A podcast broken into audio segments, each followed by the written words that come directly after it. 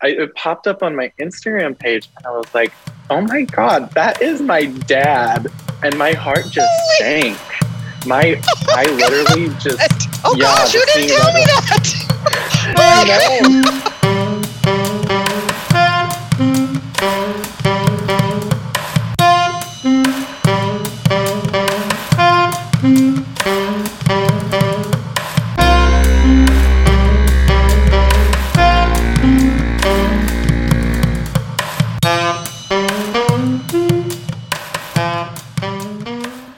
Seeing Red the Pod, episode 74, where we discuss Nebraska stories of strength, resilience, and politics.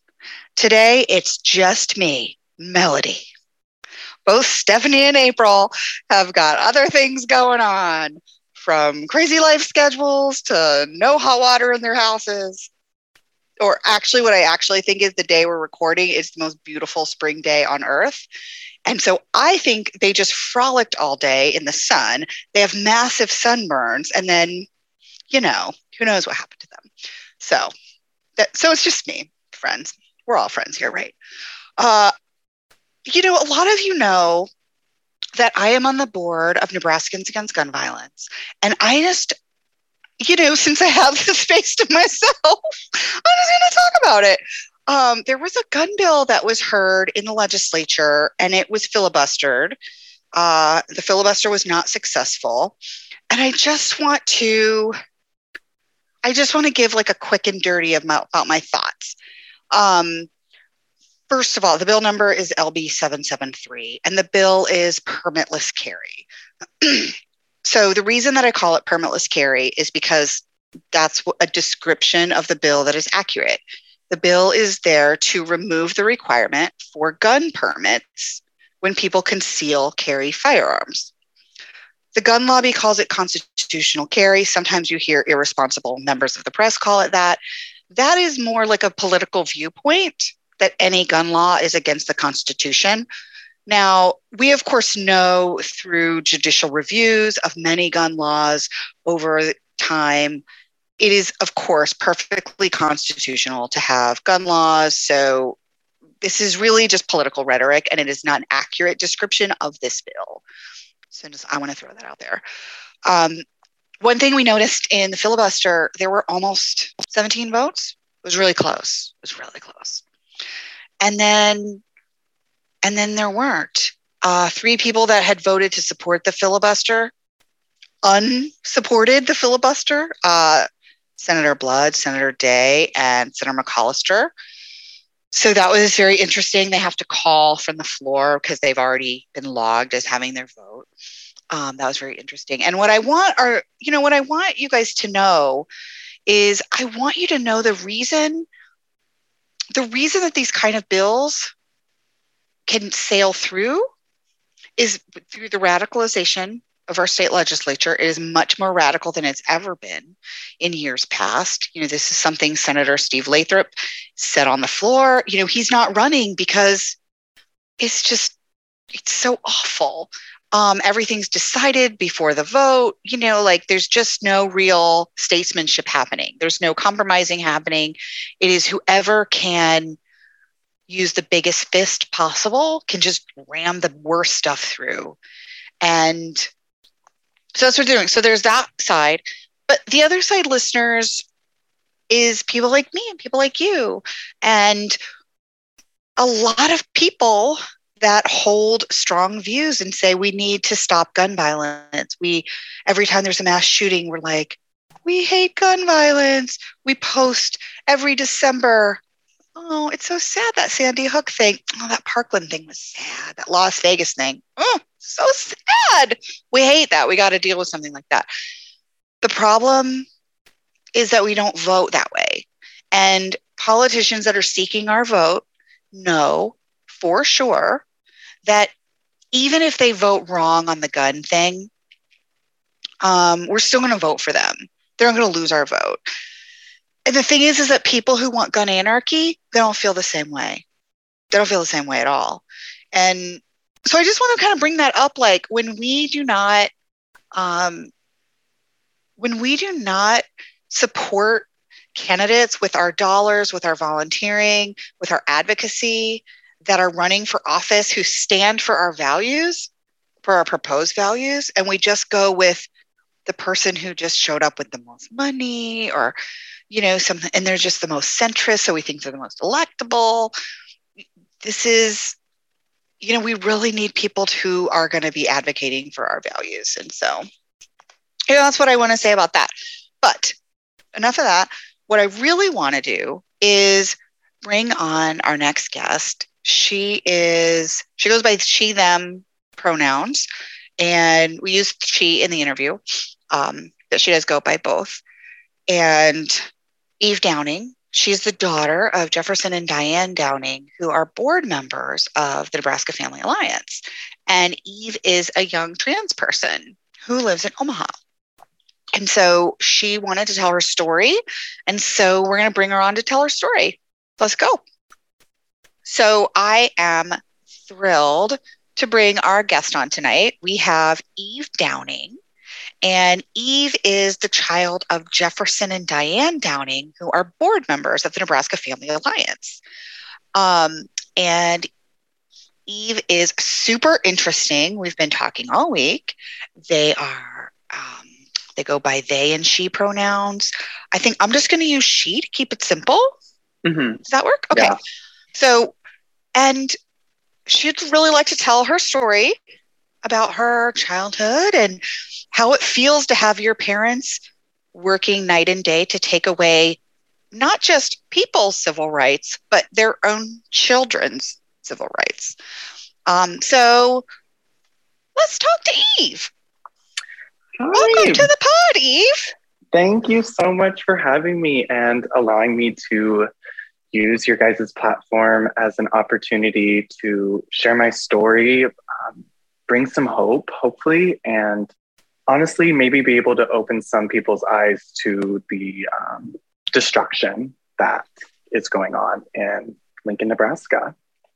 Yes. And, you know, we were talking earlier this week, and I think one thing that was you know, we were talking about this idea of like it's really hard to be a trans person mm. All the time. It's like, you know, there's all kinds of obstacles. But it's especially hard when your parents are on the board of the Nebraska Family Alliance and they are working night and day um, to take away your civil rights. And, you know, it it's just so hopeful to see like but you grew up in that house and you have managed to come out and live your best life you've got big plans you know and you're awesome like you are awesome so Thank you. Thank you know like it's just um like i hope people find hope in that like when there are hard moments um that there is an, another side to that moment and there are moments yeah. of joy that come after the hard moments? Absolutely. Um, I think when we first started, oh, when we first started talking, my mindset was like, you know, offense, offense. Like, how do we take this down? What can I do? But I think it's really important for people to hear successful stories of trans people um, because a lot of the articles that I see, a lot of the news that I see about trans people, it's it's sad and it's it's not always shown in such a great light. And it's important for people to see, especially for young queer people, to see that you can grow up in the kind of house that I did and come out of it happy, successful, and and just honestly survive. Yeah. Well, on that note, let's talk a little bit about your childhood. So, can you describe as a little kid, like in your earliest memories, kind of like, can you describe how your parents were? And maybe like how, what do you know about how they met and just like how were they as parents of, as a young child? Yeah. So, um, definitely like a defining factor of my childhood and growing up was my parents were very strict. I did not have a lot of privileges. It was just a very controlled environment. And I'm sure a lot of it was out of fear of like their own fear of like the world and them as like Christians, and they don't want me to go astray from the path of Jesus and whatnot. Um, so there was just a lot of control over my life. And honestly, I was pretty scared of my parents. I genuinely loved them as a kid. Obviously, I was a kid, but one thing I knew was like, I don't want to mess up. I, I, I, need to be perfect. Um, there wasn't a lot of room for me to like feel like I could make mistakes and come back from that and, you know, know that they would be in my corner. You know, I was doing some research and I found an old article. I think it's from the Journal Star, but I'm not sure. But it, pro- oh, yeah, no, it's for sure from the Journal Star. And it's called Signs for the Baby Times.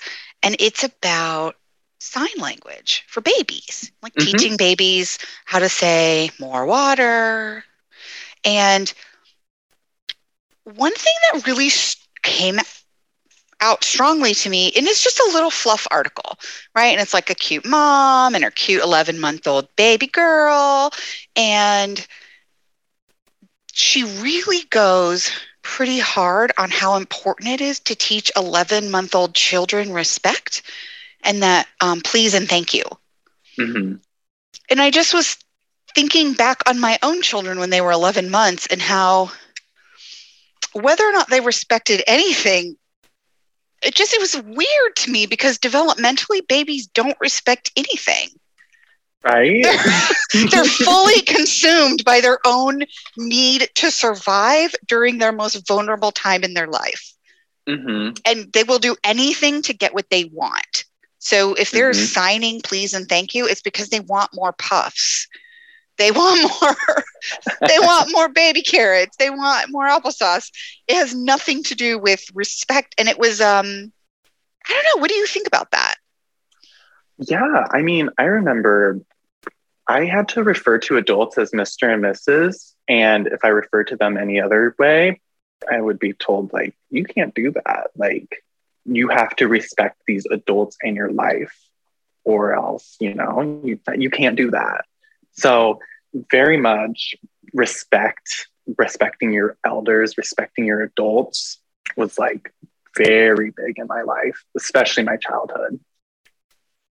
What um how was school? What kind of schools did you attend?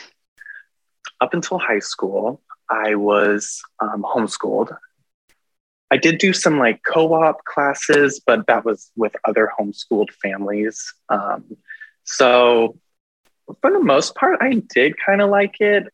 But as I was as I got older, I just did not really feel like I had the opportunities to grow in the way that I wanted to um, versus like going to public school. And you know, when you're homeschooled, it's even more of a controlling environment. You, um, the information that you are learning from your parents, it's going to be biased. And I definitely did not learn a lot of the, or at least didn't have, was not taught fully of like social issues going on in like our country and whatnot. So, yeah, very just control, control, control. How would you describe yourself as like a middle schooler and a high schooler? Um, I definitely like middle school. I was definitely a little more introverted. Um, I really loved reading, drawing, being outside. Um, I lived right next to a uh, a farm that was like grandfathered in. So I was able to every like morning and evening I would go and feed the pigs, the horses, the dogs and the cats. And like in the fall I was able to go pick apples and make apple cider with their family. So I definitely was more time to myself as a middle schooler. Um, but as I got into high school, I um, originally went to um, a Lincoln um, private Christian school.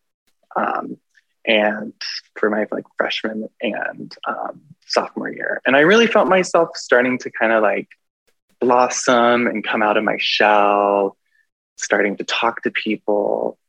But then I got bullied, you know, young queer kid going to a private Christian high school. It's, it's not going to be a good mix. It's a concoction for uh, bullying. So that definitely like kind of pushed me back into my shell. But around junior year, I went to uh, public school and I really, really enjoyed it. I was on uh, student council. I was, I finally felt like I had like friends and um, the opportunity to meet new people. And also being away from the house, I was able to express myself in the way that I wanted to because I was not, you know, and my parents weren't able to like see me and you know. What about why did you switch to a public school? How did you get out of a religious school to a public school? Was that something um, you were um, asking for? Was that always the plan? Did all of your siblings because you have a lot of siblings don't you? I do have a lot of siblings. Only one other sibling went to uh, went to the uh, christian school and i left just because of bullying and i told my parents i didn't want to didn't want to be there didn't want to do this so the next option was public school. Mm-hmm, mm-hmm. When did you know that you were a queer kid in a religious family? Um, very, very early on. Uh, when I was identifying as a cis man, um, I obviously had same sex attractions, but nobody nobody tells you what to do with those feelings or how to process those feelings. And obviously, I had an understanding that my parents did not think this was right.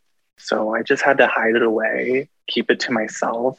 Um, and it was it was hard because I just felt like, you know, I was a bad person for having these feelings and I didn't have any any trustworthy adult that I felt like I could go to to express those feelings to and work those feelings through with.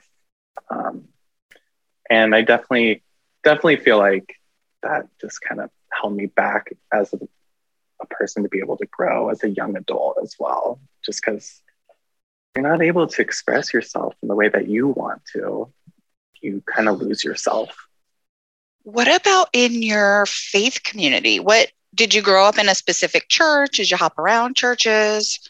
Um, I uh, growing up, I went to the same church. Um, it was Presbyterian, Presbyterian uh, Zion Church, and I did have I, I did, and I still do have some good friends from there who are, you know, I think with the younger generation of Christians or whatnot, they have a much better social understanding and bend the rules or whatnot uh, towards certain social issues. Um, and I did have some people who I was able to go to, um, other kids that I trusted. Um, and I was kind of able to work through some of those feelings. But for the most part, it was just like, I have to keep this to myself. I have to stay safe. I have to protect myself. Can't talk to anybody else about these feelings. Do you think when you're talking about younger Christians bending the rules, do you think that they're bending the rules like I don't like how would I say it? You know, like God's rules, maybe, mm-hmm. right? Like, mm-hmm. are they bending God's rules or are they understanding God's message differently than their parents? I think it's understanding God's uh, message differently than their parents. I, I definitely think that. Um, I think I used that term a little loosely, um, but I think the people that I'm specifically thinking of have like thought through all those teachings that they were taught and came to those decisions themselves. Yeah, I think I the reason I ask is I just know that different churches come to different decisions about yeah. what this means yeah. or that means and you know it seems like there's there's an arrogance about um, if you are if you have the right interpretation or the wrong interpretation right like these are mm-hmm. if it was so simple we wouldn't have you know, a million pastors every single Sunday with I new know. learnings. I, if it was I that cut and dry, right? So I remember as a kid, my parents did not like Catholics. And I'm like, what? Aren't we on the same team? What's going on? I'm really confused right now. And it's just because, like, it's like a hierarchy, even in the church. that is fascinating because you know both of your parents are on the board of Nebraska Family Mhm. Alliance according to the latest Secretary of State um, report Mhm. and that organization is very well aligned with the Catholic Conference and like they are working towards the same goals so that's very interesting about that Catholic piece Something's not adding up. Oh, something No. is that's very weird. Um, hmm, that's interesting. So, one thing that we had talked about, which is a little bit touchy, right, is Hmm. that you know, despite the respecting your elders, which sounds, you know, like just a very strict childhood, being around nature and like having great, ex- I mean, who doesn't want to live near a farm and go pat horses every day? I mean, Mhm. holy cow um that is what a great way to get through anything that's hard you told me there was something else that was hard about your childhood do you want to talk about that Yeah. And um, as I talk about this, I do want to preference that I am speaking from my my own experience. Um, and the only people that people should be frustrated with in this situation is my parents and the person who did this. Um, I don't blame anybody else in my family for not saying anything or sticking up it was very it was hell it was you know it wasn't talked about a lot. Not a lot of people knew. So with that being said um, i was um, sexually assaulted as a child um, by my older brother hudson. Um,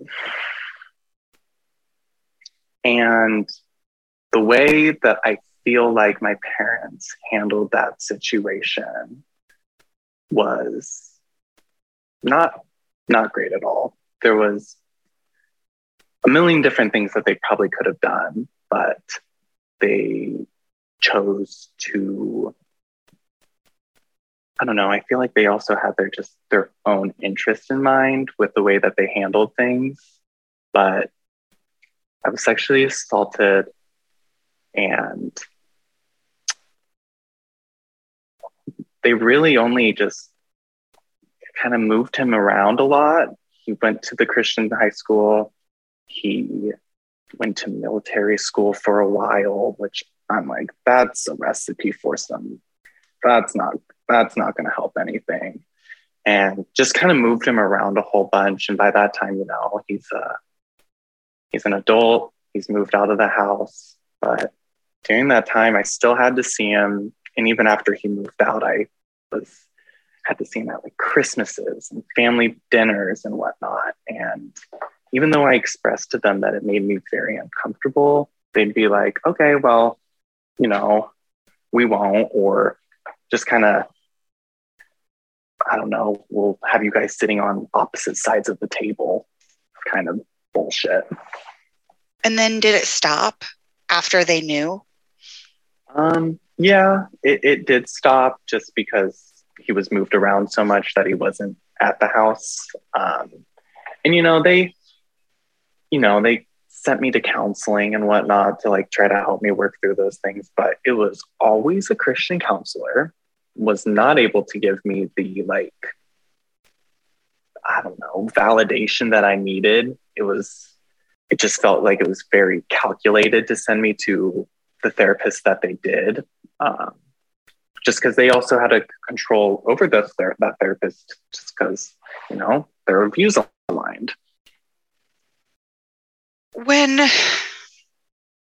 gosh that's just so tough Yeah, yeah, so this happens your parents know they fully know and they believe you right and and then they say you have to share bathroom with this person. Yeah. Yeah. And you said, I don't feel safe. And they said, Yeah, it's fine.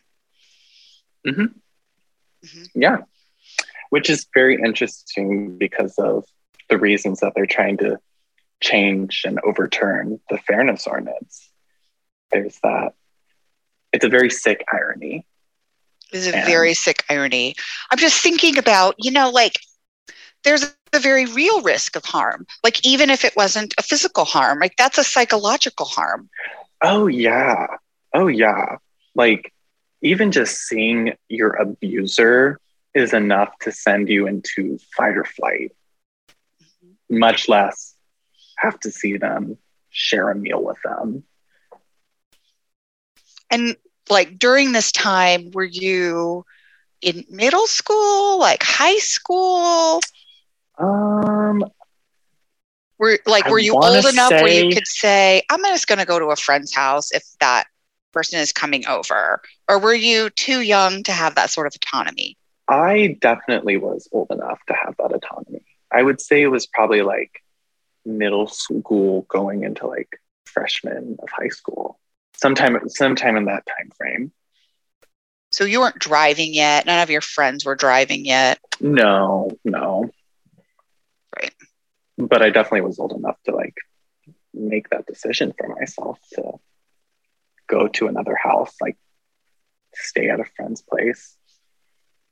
Did i you know i'm wondering um your father, Jefferson Downing, has a long history of representing um, causes that remove people's bodily autonomy.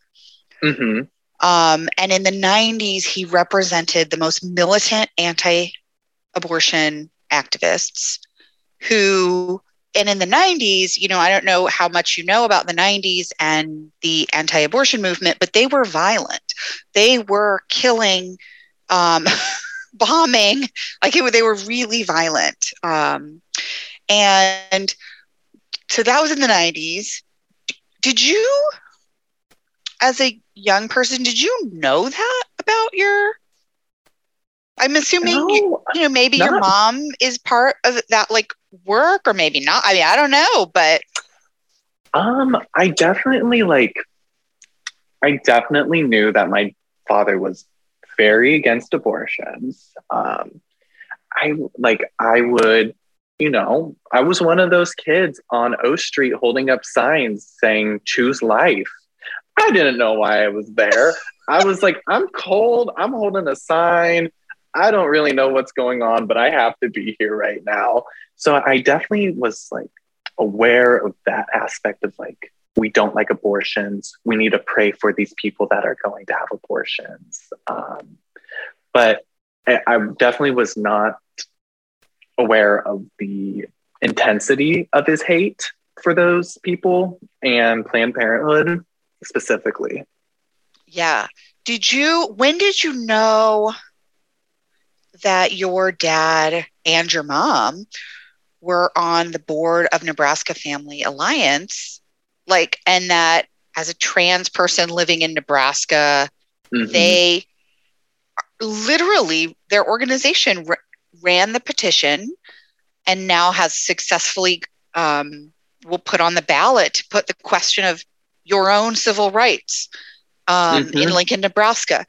Like, did you like i don't know how long they've been involved with that organization. Like when how did you piece that all together?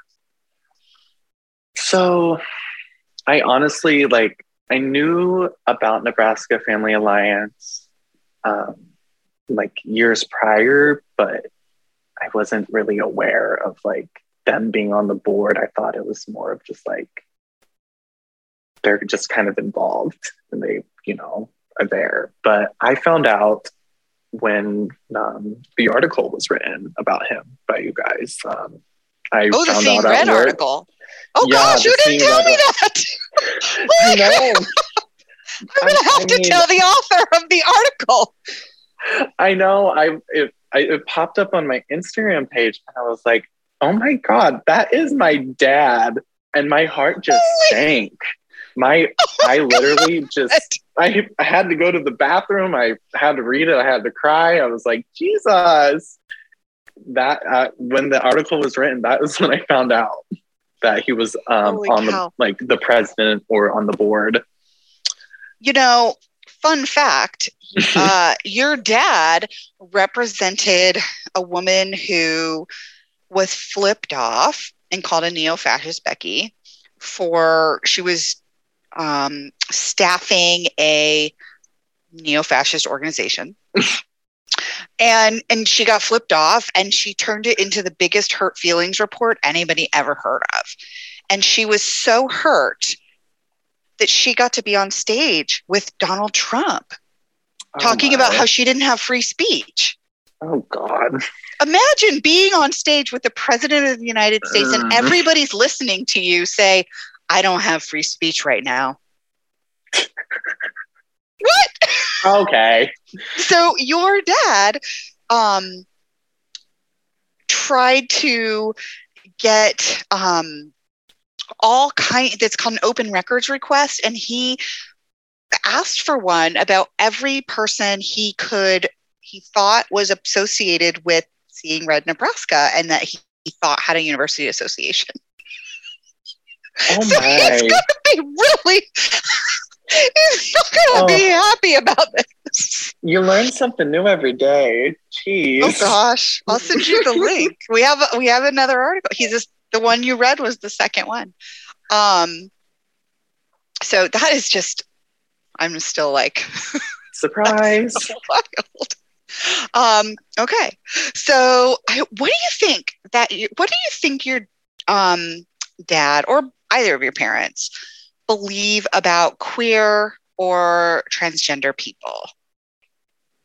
Sometimes I truly do believe that they are just so ignorant and just like believe everything that they say um, that they are. Um, but when you take into the account how they handled the sexual abuse, they really don't.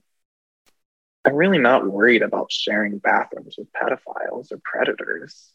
Like, let's not lie to ourselves based off of the fact that you handled your own child's sexual assault. Um, I don't know. I, I I would like to think that they don't see me that way, and maybe they don't.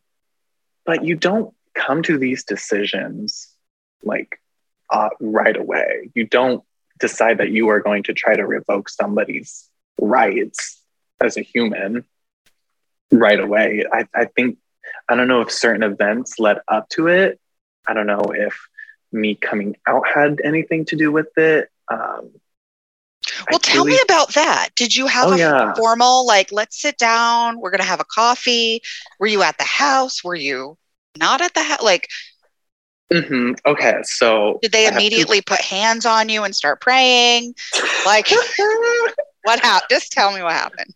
So I have two coming out stories. One, when I came out as like bisexual, um, when I was like mm, maybe like 17. No, I was 18 actually.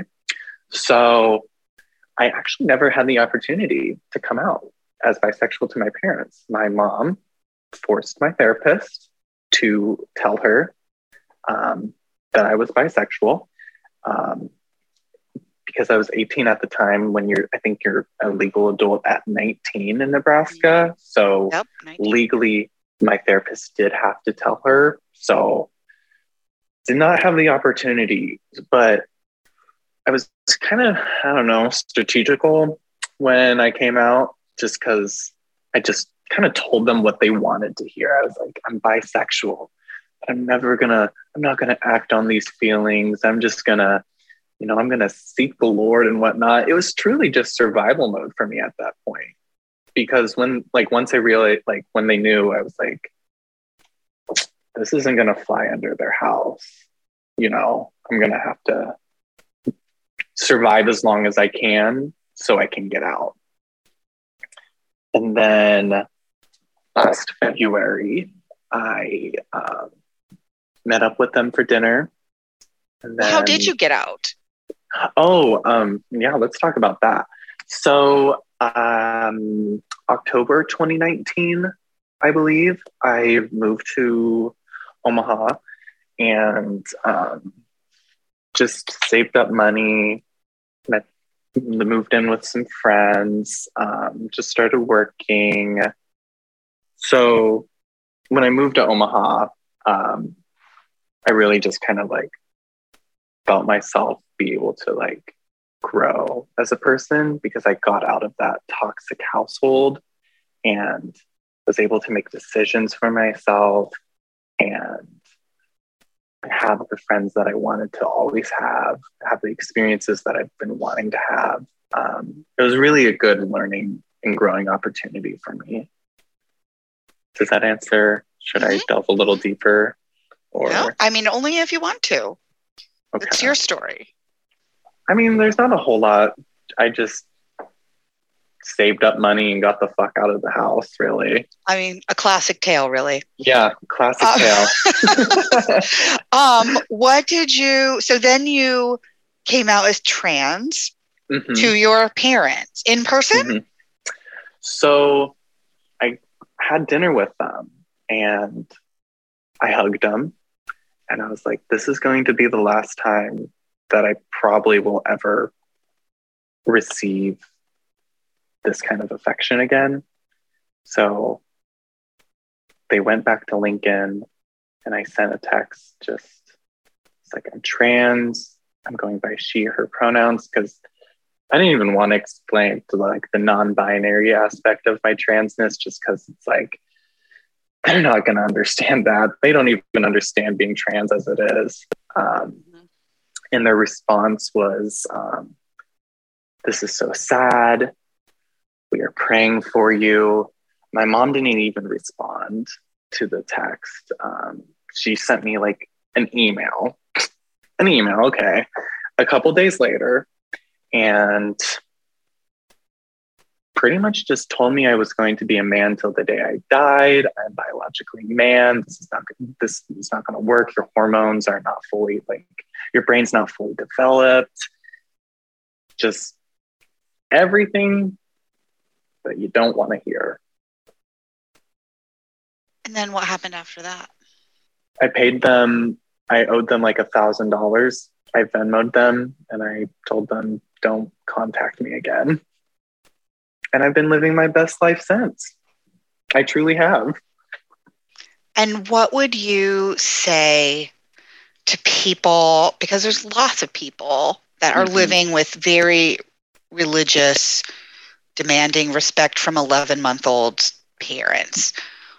Mm-hmm. What would you, what did you learn from that? Are there things where you think, I may, I did this the best way I was able. I wish I would have maybe done some different things. Do you think it is possible that you could have salvaged the relationship with your parents?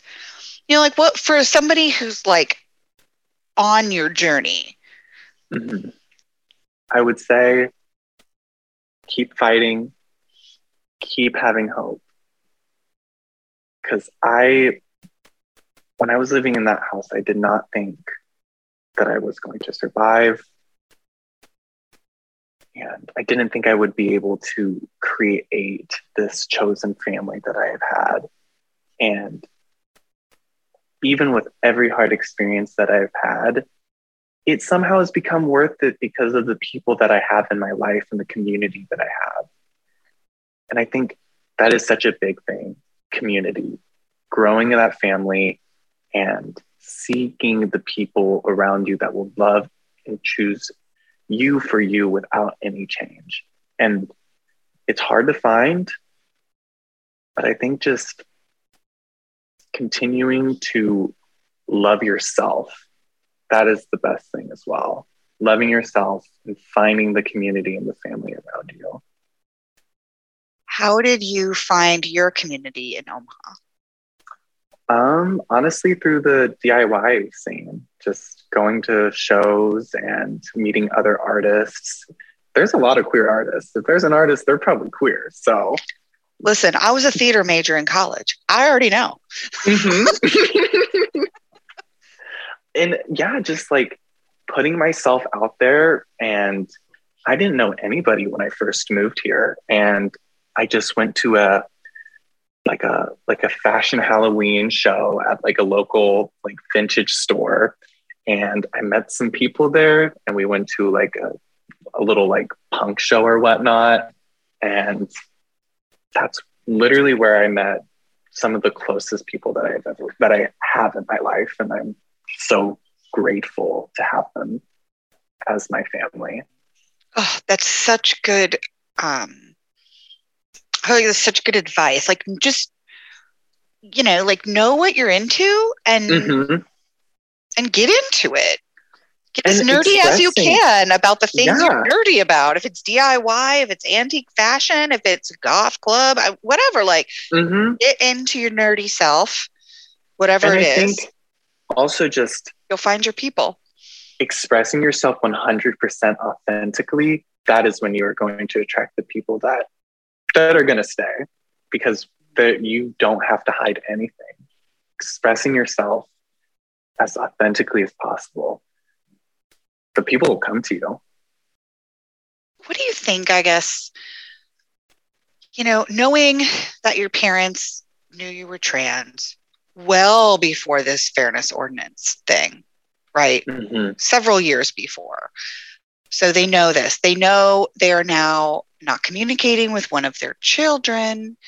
Um, What do you think is the purpose of this fairness ordinance? I think a lot of it is fear, um, fear driven. Their generation has been told what to do all their life. Things have been set in place for hundreds of years. And now, this new generation that is coming, we're fearless and we we demand change. And seeing that I, I- that scares the shit out of them because they are not used to people going against the grain and pushing for change. And um, I think it's just like they're so used to living this life that when just the slightest bit of like no or I'm pushing back, it's like, oh, we got to take it to 100 and, you know, try to overturn an, a fairness ordinance. Yeah. Yeah. What would you say is your what do you what do you see as your future? How bright is your future? Um, it's very bright. Um, I'm going to be moving soon, and I'm going to be in a bigger city. I'm going to go to school. I am honestly just ready to get out of this state that has held me back for so long, and I feel that I, um, you know, even as a kid, I knew that Nebraska wasn't going to be my home like I knew that I wanted to get out of here as fast as I could. I as a kid I would dream of like moving to New York or something like that. And that not New York, but definitely moving out and it's all very exciting. Oh, I love all of that. I love all of that. Um, so I have to ask you this because we Mhm. do a lot of political chatter on this blog. Mhm. The governor, and I don't know if how much you know this, but the governor, the entire Republican Party, um, probably your parents, I don't know. Uh, the number one reason they say youth um, who could be future taxpayer tax paying youth are leaving the state and i need to know are you Hmm. leaving the state because property taxes are too high Oh, that's a tough question. No, no no. that is not the reason at all. It's Okay. because people are trying to control my body and where I can go to the bathroom. fair very fair okay i just had to know i need to make sure that was on the record sorry to disappoint any of those Republicans, but it's not because of that. I'm so sorry. Have you? Okay, so and you're the youth, right? Like you're this like really mm-hmm. vibrant, beautiful youth, um, and that we all want to stay and buy homes and pay taxes into the machine, right? Mm. Like this is how the whole beautiful thing is structured. Do you have other friends in your age group? Are they moving away because Spoiler, of property taxes? All of them. oh, not this. No, not oh. because of property tax. Okay. But we are moving. We are, yes, people are, a lot of the young people and my friends, we are sick and tired of just this overly right grasp that the Republicans are trying to take over. I don't know. It's like a, a lot of people are planning on moving because it's like just like the control, I would say. Do you think the youth are excited about the Omaha skyscraper going up? Oh my God. I, I personally, I am just thrilled. You know, I cannot wait to look up in that sky and see a beautiful phallic shaped building just reaching up to the sun. And it even has like little, like a ball at the end. I'm like, this is so realistic. This is crazy. But I don't think I've seen um, pictures of what they're planning. I'm going to look now. Oh, it's it's it's beautiful. It's a sight for sore eyes. Fabulous. Fabulous. Just well, what we need. well, not Eve, local businesses. you are incredible. And I am, you know, it breaks my heart that anybody, but especially you, because you're a real person that I'm really talking to, that I'm getting to know. Um, but anybody, of course. But it's just been a rough go.